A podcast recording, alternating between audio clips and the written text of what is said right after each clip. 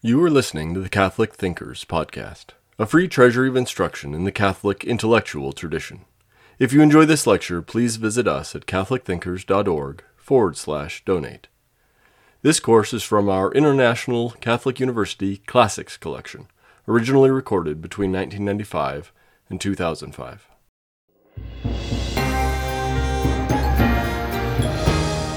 My name is Benedict Ashley. I'm a member of the Order of Preachers, the Dominican Fathers, and I teach at Aquinas Institute of Theology in St. Louis. This is the last lecture of a series on the subject of the Bible and Christian life, moral theology. In previous lectures, I've tried to show that a moral theology which is not based on the scriptures, as the scriptures are interpreted in the tradition of the church, cannot be a valid moral theology. We receive God's Word through the Scriptures and through tradition. And if we don't base our thinking about the Christian life on that, and with great fidelity uh, we will not have a sound understanding of what it means to live the Christian life. I then tried to show that in the scriptures there are two intertwined elements. There is a permanent element which holds for all time of moral truth because we human beings are always human.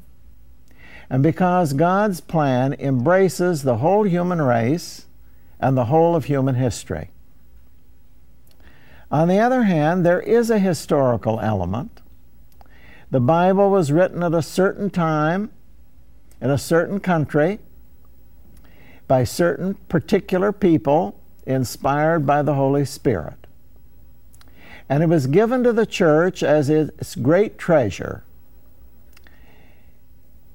There will not be a new revelation after Jesus Christ, who is the whole Word of God, in whom all that God has to say has been spoken. But Jesus Christ asked from the Father that He send the Holy Spirit on His church. And consequently, under the guidance of the Holy Spirit, the church gains and grows in its understanding of the revelation that was given once for all. And it adapts this and applies this revelation to the changing circumstances of history. That's its mission. And we as Christians share in that mission. It's not easy always to distinguish between the permanent and the changing elements in the understanding of the church.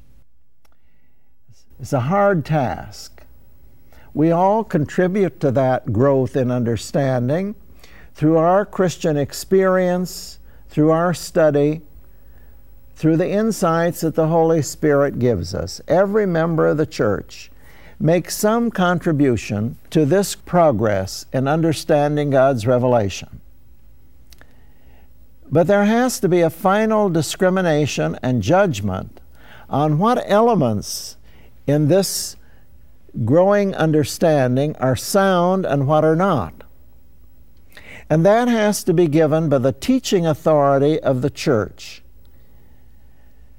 by the Bishop of Rome, our Holy Father, and by the bishops in communion with him, especially in ecumenical councils. They have the authority from God to take all the insights, all the discussion, all the study and experience of the Christian community as it moves through history and to sort out from that those elements that are sound and permanent. That's taking place in our day. The Second Council of the Vatican was a great event in which the Holy Spirit guided the church to gather together the accumulated study and experience of the last several hundred years and to try to find in it the message which is most suited to our times. It's true that after Vatican II, there has been much controversy and trouble over this, confusion in the church. I think many wrong turns have been taken by some people. And sometimes we have lost sight of what the council was really saying. But that kind of confusion is inevitable. It has happened after every great event in the church. It's the kind of confusion that comes to us all when we're trying to study a hard subject. At first, we misunderstand it. It's only after we've had time to digest it that finally we see what our teacher has been telling us. And so it's going to take a while for us to understand the real meaning of Vatican II. Fortunately, we also have the guidance of the Holy Father. And we're very fortunate at the moment to have a Holy Father, Pope John Paul II, who is a philosopher, a theologian, a man of great experience, who has traveled through the whole world, has seen the situation everywhere in the church, and who, in a very wise and prudent way, with balance and care, is directing the church. When we look at Vatican II, the document which is very helpful in this case is the document called The Church in the Modern World. We can't think of Christian life simply as an individual matter. We do each have our individual responsibility before God, and we will be judged individually by God. But nevertheless, we cannot be saved by ourselves. We have to be saved as members of the church. And our mission is to the whole world. You can't, therefore, understand the Christian life simply in terms of the individual. You have to place the individual in the social and ecclesial context of the church and society in order to understand our particular vocation in life the kind of person we need to be as individuals in order to be of service to the common good. Gaudium Spes is a prophetic document. I don't mean that it has some new revelation, but it's prophetic in the sense that we read in the New Testament that there continue to be in the early church prophets, men guided by the Holy Spirit who help the church understand better what had been taught by Jesus. Vatican II was the assembly of all the bishops praying to the Holy Spirit and guided by the Holy Spirit in trying to understand our times, the needs of our times, the diseases of our times, the troubles of our times, and to find healing for it.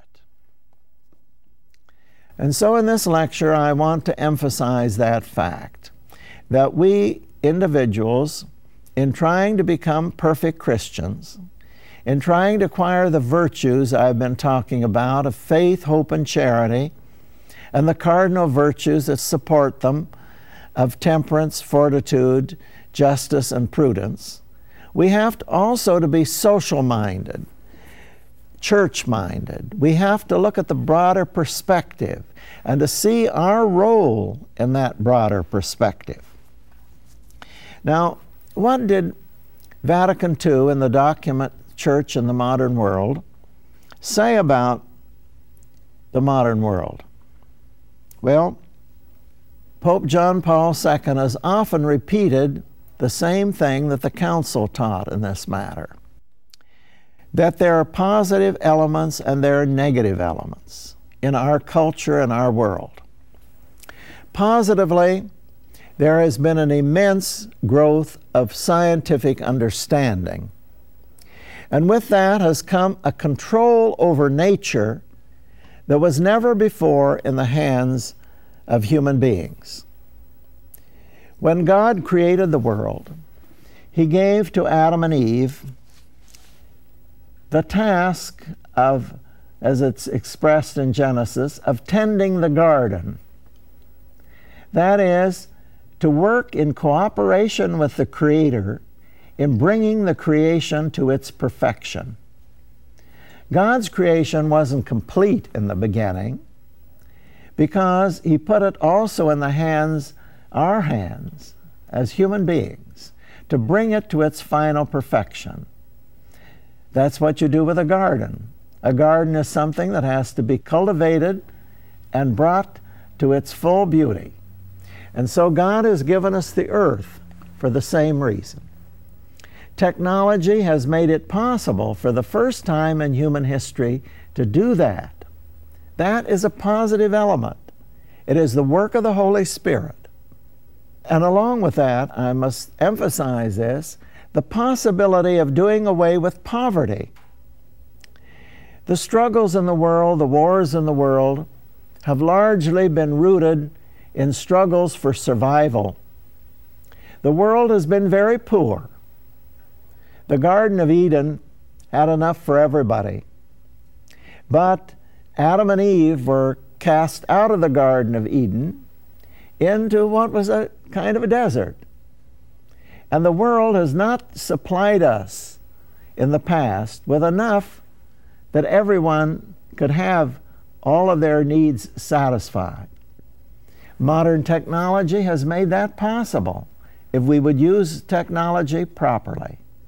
We have the possibility of doing away with poverty, and that never before was true in the history of the world. Sometimes people quote the words of Jesus the poor you have with you always, as if that was a prophecy that we have to have the poor with us always. It's not a prophecy, it's a warning that if we don't do something about it, we will have the poor with us always. But God has given us the possibility of overcoming all of these evils, which are the result of sin and which can be overcome by grace. A second thing that is very positive in the modern world, and it goes along with the question of technology, is the forming of the world community. Modern communication for travel, the public media, have made it possible for the first time in history to reach every human being in the world. At last, the world is opened up to the gospel. That was never before true. At last, the mission of the church can be accomplished by bringing the gospel, the knowledge of Jesus Christ, to every human being. That is why Pope John Paul II has recently been talking, and it's sort of surprised the press, I think, that he's talking in this vein, he keeps pointing to the fact that we are entering the third millennium. We have had 2,000 years since the time of Jesus Christ. The church has gone through many troubles and difficulties, but now we have a new opportunity, another thousand years opening before us. It's up to us what we make of that new thousand years. God is with us, and He wants us to use these two great opportunities to bring about peace and justice in the world and the universal preaching of the gospel. That's the positive aspect of our times. And I'm happy to say that the Eternal Word Network is an example of that. The message that comes over these programs goes to many people who before could never be reached. And it is the Word of God that is being preached to them. This is our positive opportunity. Vatican II, however, in the church in the modern world, also pointed out the grave obstacles that stand in the way of the accomplishment of God's plan. The devil is still at work. Now, sometimes, you know, we think that our times are the worst of all times, and we get discouraged by that. I think when that happens, we ought to take out a book of church history and to see some of the terrible times that the church has had to go through before. There was a time when perhaps the majority of the Christians no longer believed that Jesus was God. That's what we call the Arian heresy. And it took place only 300 years after the time of Jesus. Most of the bishops, most of the Catholics had doubts that Jesus is God. They thought he's kind of a superman. We came through that. Then there was the period when the church was overwhelmed by the pagan invasions of Europe and by the invasion of the Muslims, of Islam. It looked like the church would go down again. The church survived. Then there was the time of the Reformation when it looked like the church was breaking up. There were all these quarrels and then religious wars, Christians killing Christians. The church survived that. I forgot to mention the time when we had three popes. And people were not sure who was the Holy Father, who was the head of the church. In the 19th century, not very long ago, the French Revolution, Napoleon, the spread of what we call the Enlightenment, closed down all of the religious orders in many countries, forbade the teaching of the religious, the Catholic religion in the schools. And the Holy Father became a prisoner of the Vatican. We survived that. So let us not be over alarmed by the fact that the church now has grave difficulties. Now is the time for that virtue of fortitude I talked about before. The courage to realize that the fight goes on and that the church will certainly triumph in the end, not by its own power, but by the power of the Holy Spirit. So we shouldn't have a negative attitude toward our own period. We should see it as a time of opportunity. But we need to be realistic about it. Courage doesn't mean that you don't see that there are great dangers, and there are great dangers. The Holy Father has mentioned some that has emphasized certain ones that are also in the Vatican II document. One of them is the growth of poverty. At the very time that we could overcome poverty, the third world seems to be becoming poorer and poorer. There's an even greater imbalance, a greater lack of social justice than many times in the past. That's increasing rather than decreasing. And every country he goes to, he emphasizes that to its government, that it is essential that we bring about justice for the poor. And part of that is caused by consumerism. The growth of modern wealth and modern technology has also produced consumerism.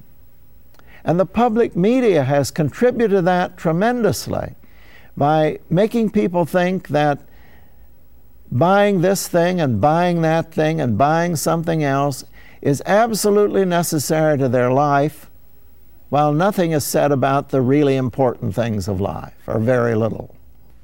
The environment is being destroyed by modern technology.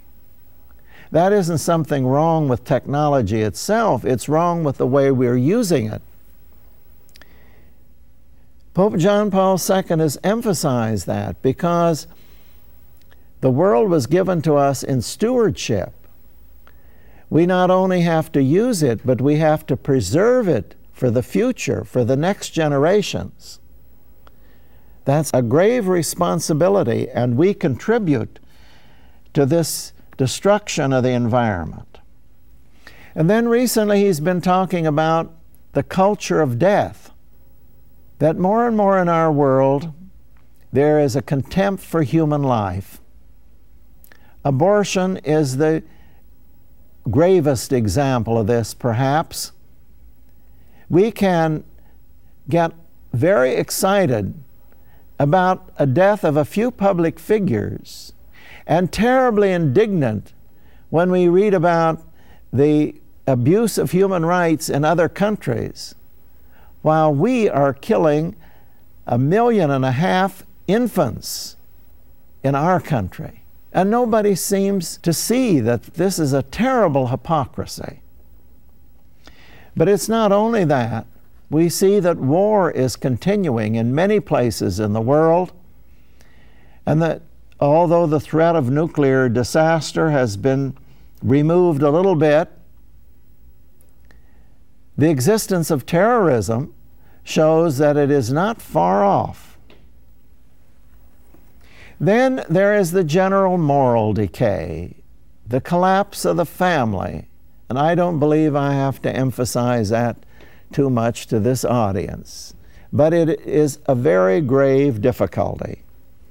That the family, which is the basis of social justice, the basis of human rights, the basis of the transmission of knowledge, and especially of the gospel, is in decay. Divorce, living together outside of wedlock, the growth of thinking that homosexuality and heterosexuality are equally open options for people. All of these things are causing a decay of family life. And finally, what is the gravest evil of all? And it's even greater than abortion, because if we could overcome this evil, abortion would be done away with in no time. And that is ignorance of the Word of God. Ignorance of the Word of God. The reason that abortion and all these other evils can flourish in our world is because people do not know that there is a loving God, that He has a plan for us, and that it is possible by the power of His Holy Spirit to live according to God's law. They don't know it. They have been blinded. In one way or another, they are blinded. You've only to look at most television programs to see that there is a gospel which is being preached and which is being heard for hours every day by our children and by a lot of the adults, which is a gospel directly contrary to God's gospel. It's the devil's gospel. The gospel of impurity, of violence, of hatred and contempt, of denial of God, or what is perhaps even worse than denial, and that is total indifference to God. That is being preached. Now, that's what Vatican II told us about the world, the historical situation in which we are living today. God has called us to live not in the past. We can't live in the 13th century. We can't live in the early church. We have to live in the 20th century. And here is where our mission is and where we have to do our work for God. And so we have to understand these two sides, and we mustn't lose balanced view of it. We mustn't become pessimists and simply think of the negative. Because if we do that, there will be no hope, and the great virtue of hope will disappear. And on the other hand, we have to be realists. That's where faith and prudence come in. We have to be realists, and we have to have the courage to face the facts of our situation. Then it is possible for us to move in the right direction. Sorry to say, since Vatican II, we have not all heard that message and put it into practice. As I said at the beginning of this lecture, it's perhaps inevitable that we were confused. The bishops of Vatican II worked out a program for our times, but they said very little about how this program would get to be known by Catholics and understood by Catholics. They didn't have the time, they were under pressures, and perhaps the time was not quite ripe yet to understand how this should be made meaningful and intelligible and credible to Catholics and then to the world itself. And so, in large part, Vatican II was reported by the secular media rather than carefully taught to our children and to ourselves. I know as a theologian, this event of Vatican II was a very disturbing one. I was very happy over it. I was convinced that it was a great event and it was God speaking to us in our time. Because anyone who had taught in the period before Vatican II knew that we had many problems that we needed to meet, a great deal of updating to do. And yet, when it all came down, we had to say, well, now, what do I teach in class? What do I tell my students the Vatican II said? Then I began to find difficulties because among the learned theologians of the church, people with great credit who had been put in their positions as professors by the Holy Father himself, there was a lot of disagreement about this. So it was very puzzling, very puzzling. And we saw a certain division in the church which has lasted these 25 years. On the one hand, there are people who were terribly disturbed by the council, and particularly to the reaction to the council, and began to say, let's hold on. Let's not make any change. On the other hand, there were people who said, well, the council has made some changes, so we can make any changes we want. And of course, then the two interacted with each other. The liberals rushing ahead alarmed the conservatives. The conservatives drawing back made the liberals even more concerned about moving ahead. And so we have had troubles in the church. I've spoken about the confusion in the church that followed on Vatican II. This has been about many things, but especially about our Christian life. So now it's important that we think about the future. And I think you can see why we need those seven virtues that God endowed us with in baptism. The church has always needed them. The individual Catholic has always needed them. And we need them now, especially in our times of trouble and confusion. We need them in order not to get off the track, and we need them to carry forward the mission of the church with these great opportunities that I have spoken about.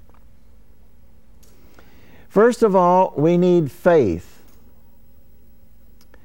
And faith, as I indicated in the lecture on faith, is a real enlightenment of the mind. It is not just an obedience, it's a light. It is an obedience. We obey God, but it is a true light to our understanding.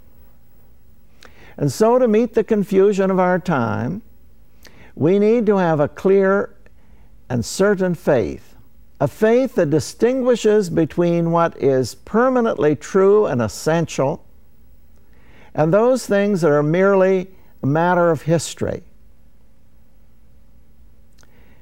John Paul II at the request of the bishops, has tried to find a way to ensure that strengthening and clarity and illumination of faith. It is through two recent documents. One is the Catechism of the Catholic Church. That catechism, which really is simply Vatican II put into catechetical form, because almost every item in the catechism is documented from Vatican II itself or from some other church document which reinforces Vatican II. That catechism gives us a way in the middle of these many voices and theological controversy to transmit to our give to ourselves first of all and then transmit to future generations a balanced view of the Catholic tradition. After the council, a number of people tried to write catechisms. Some of these were rather good. They often had were very good from a pedagogical point of view. And perhaps you remember the controversy over the Dutch Catechism, which in some respects was very well done because it made a great use of Scripture in the way that I've been talking about. But it had a fatal flaw. It left out a number of things that are a part of our Catholic tradition. And it was necessary that it be amended the Pope appointed a commission of cardinals in order to amend the catechism. We have had other examples of that, of books that have been used to instruct the Catholic people that either left things out or glossed things over or emphasized certain points because of one theological point of view and did not put the same emphasis on other points that were favored by other theological views. Our faith is not theology. Theology is the work of learned men, but they do not have authority to give final teaching to the church. They serve the church by study, but they are not our guides in faith. And so the church had to produce for us a document which is not an expression of particular theologies in the church, but is an expression of the Catholic heritage. Now, in that, there are some things that are a matter of faith in the strictest sense of the term. There are other things which have never been pronounced by the church as matters of faith, but they are part of our tradition of the riches of our tradition. They fit in somehow, and in the course of time, we will understand better exactly how they fit in. But we don't want to lose them. And so the church has prepared the Catechism of the Catholic Church, which is a rich presentation of the Catholic tradition. That will give us a grounds for faith and I think whether you are a liberal or a conservative in your opinion in the church, you ought to study the Catechism and ask yourself Am I leaving something out? Is my emphasis one sided? We have to take the warning of the gospel itself what happened to the Pharisees. Jesus said of the Pharisees, that they were very religious, very zealous. He says, You sit on the chair of Moses, and people ought to listen to you. They were the theologians of their time. But Jesus also said to them, You're not giving the right emphasis. You're emphasizing the wrong things. You're not putting your emphasis on the weightier things of the law. And so both liberals and conservatives should study the Catechism to see if their version of Catholicism is really in accord with the tradition of the church and has real balance to it. And as we do that, as we study together on this, I think we will come together in a more united understanding of our faith. With that is required prudence. Prudence enables us to make proper discriminations, to think about what we are going to do, to see the dangers, to see the opportunities. It's not just caution, it's also courage, ability to take the risk necessary to try some new things. I think that's significance of the doctrine, the splendor of truth, which John Paul II has recently issued. The third part of the Catechism is specifically about Christian life, life in Christ. It goes through the Ten Commandments, but before going through the Ten Commandments, it gives us some general principles drawn from Scripture, drawn from tradition, of the sort that I have been trying to treat of in this lecture, which enable us to understand and apply the commandments of God to practical living. The Pope is trying to teach us prudence. One of the big sources of confusion in our life have been theologians who have tried to propose a new method of moral decision that has been called proportionalism. I think it was an honest attempt, but as John Paul II has pointed out, it was a mistaken attempt. These theologians tried to say, well, the way you make a moral decision is you balance the good aspects and the bad aspects. If it has more good aspects, then you do it. If it has more bad aspects, you don't do it. Well, that is inadequate because we already have from God some quite definite and concrete instruction that some things are always wrong. They're always disastrous. They're, the Ten Commandments themselves tell us that certain things are utterly incompatible with the love of God. You don't balance good and bad in those things. You say they're bad. We cannot do them. Then, after that, you have to make decisions not by a mere pragmatic balancing of good and evil, but by trying to find the good means, the valuable means that will lead us to our goal. And we also have much instruction in the scriptures and in tradition as to what those good means are. And so the splendor of truth is especially a document about Christian prudence how do we make a good decision? And what are the mistaken ways of trying to make a good decision?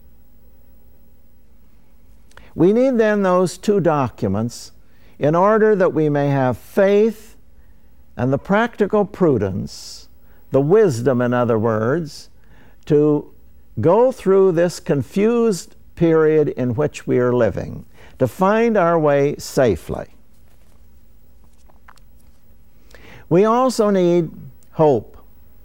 And I've already stressed that. That if we're too pessimistic, too negative, if we see our times simply as times of confusion and don't see them as times of opportunity, and don't see that there is a sure road through all this, and that we have a mission, we are going to sit back and do nothing. Negativism as such, is harmful to the Christian church and to our own life. It's a kind of depression that keeps us from doing any good. And so we need hope. But that hope, if it's going to be effective, requires moderation and courage. Moderation, because if we don't discipline ourselves by prayer and fasting, as it says in the New Testament, by prayer and fasting, by Christian asceticism, by a regaining of Christian chastity in marriage, by a regaining of a spirit of poverty with regard to the use of material goods. If we don't regain that, then secular life will carry us away. That is one of the great sources of our present confusion, I believe. Because there are so many attractive things in worldly life that many people think, well, the church has got to modernize and adapt itself to this situation so that we can live in comfort, so we don't have to discipline ourselves any longer. We don't have to make sacrifices. We need, therefore, to be temperate, disciplined, ascetic if we are going to be true to our faith. St. Paul says that in his mission as preacher, he had to chastise his body lest he become a castaway. That's true of all of us. We will fall away from the faith if we don't practice the Christian discipline that has enabled the church to survive. And we have to have courage courage to speak the truth, but also courage to try to find ways to express the truth and to explain it to people so that they can understand it. It's a serious mistake to think that everybody who doesn't think with the Pope, is therefore a person of bad will. It's not true. Many people who dissent from the truth dissent from the truth because they don't understand the truth. They would accept it if they understood it, but they have a distorted idea of what is being said. You've only to look at the media to see how often the media distorts the statements of the Holy Father. If the Holy Father really talked the way that sometimes you get the impression of in the media, who would want to believe him? If he's just a man who goes around and condemns this, condemns that, if you don't see what he's really saying and understand what he's saying, then it becomes difficult to accept his teaching. Christianity has to be made credible to people. We have to be able to give reasons for the faith that is in us and to make the faith attractive to people, attractive to what is deepest in them, not in the way of a commercial sale, but by an appeal to those things that are deepest in the human heart. And so we have to have courage to do that. It's a very, very hard task. Perhaps it's the hardest thing to do. To have the courage to keep patiently teaching day after day, year after year, until the message gets through. It's very hard. Remember that the two apostles, James and John, said to Jesus, when Jesus had been preaching in a city and the city had rejected his teaching, as they walked outside, James and John said to Jesus, Call down fire from heaven to destroy these people. Jesus rebuked them. We can't just call down condemnations. We have to preach as St. Paul did, trying to reach the hearts of people. And so we need courage. And finally, we need love. The only thing that overcomes divisions, when people see things differently and they are suspicious of each other, is love. Soon after the New Testament was written, one of the earliest documents that we have in the church are the letters of St. Ignatius of Antioch. St. Ignatius was the bishop of that city where both Peter and Paul had been. And he was condemned to death by the Roman government. He was traveling to Rome to be martyred, where Peter and Paul had been martyred not long before him. He knew what was ahead of him. And he wrote letters to the different churches through which he passed. There are churches that St. Paul and probably St. John the Evangelist had preached in. They're the very cradle of Christianity, or near to such cities. And he wrote these letters to them to encourage them in this time of persecution. And what does he say in those letters? There is one constant theme. The theme is love. Love your fellow Christians. That's the only way the church can survive. Love your fellow Christians. Now, not all of those fellow Christians were good Christians. And not all of them had the right understanding of the faith. They didn't. But he says, Love one another, as St. John the Apostle says in his gospel and his letters. Love one another. And in your love, stick with your bishop. He has been appointed by Christ to be the unifying element in the local church. Stick with your bishop. It doesn't mean that all bishops were doing their job. There have been plenty of bad bishops in history, as there have been some bad popes who didn't do their job, who neglected it, were untrue to it. And yet, because of their office, because of their authority, they remain the center of unity for the local church. And he was going to Rome, where Peter and Paul had died, and where the Bishop of Rome was to be the successor of St. Peter,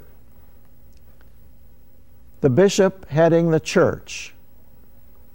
All the other bishops must be in communion with the Pope in order to be in communion with one another. That's what Vatican II meant by collegiality. The Pope does not act simply alone. He acts as the head of the college of bishops, as Christ was head of the apostles, and Christ acted with the apostles.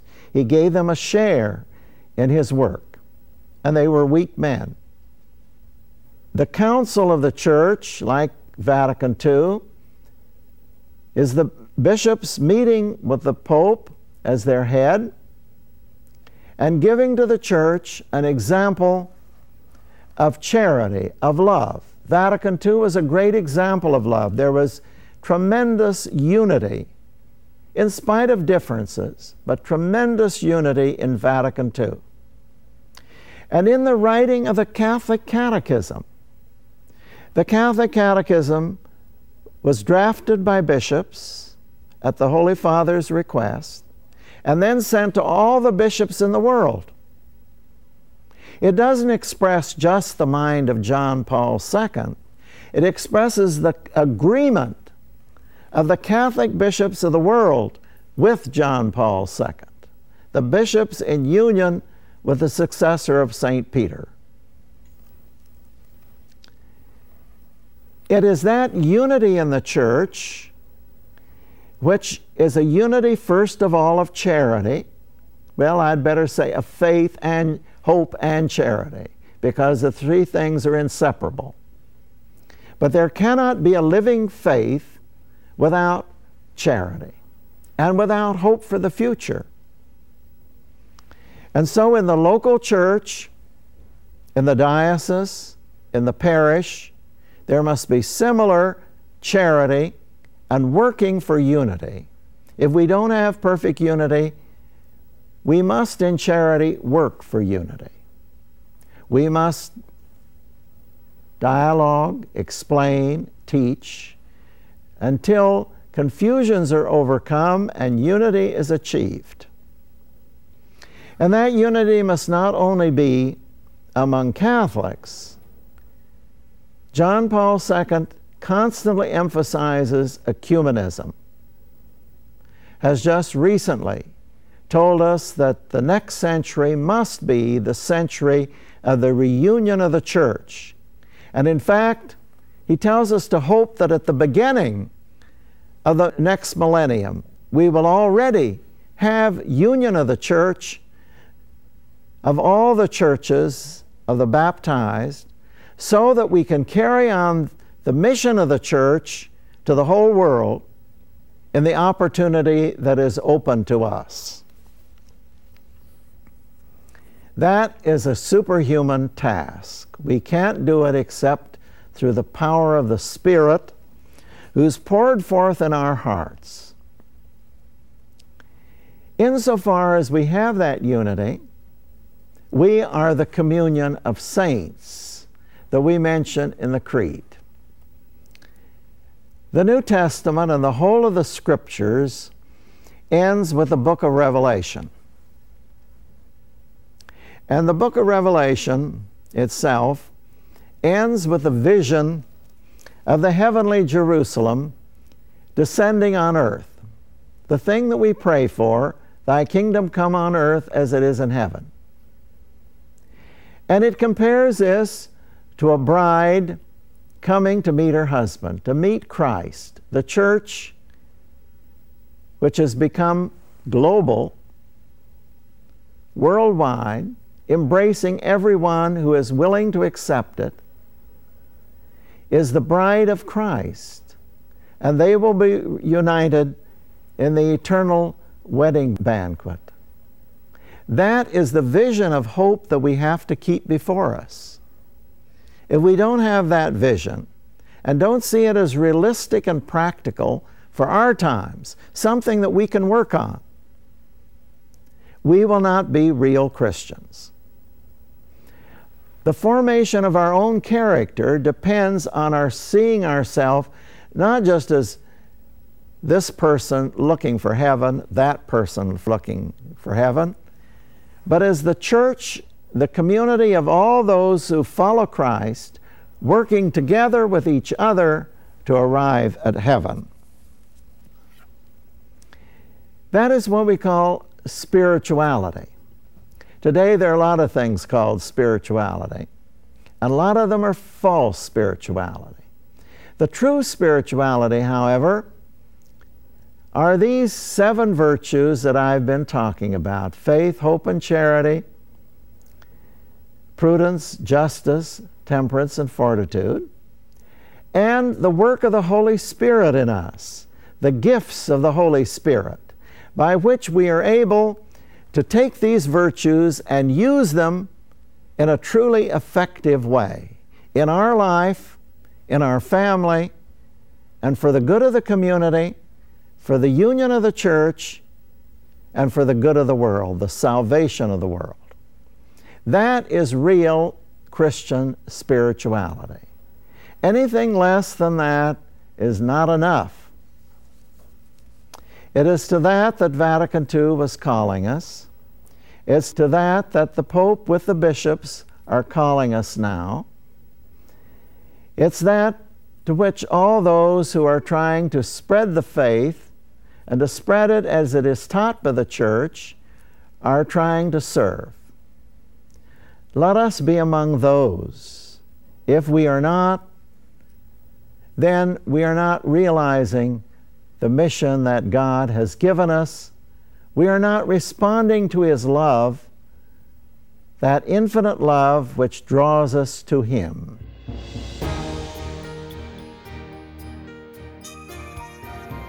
We hope you enjoyed listening to Catholic Thinkers. Please visit us at catholicthinkers.org forward slash donate to help us keep this content free.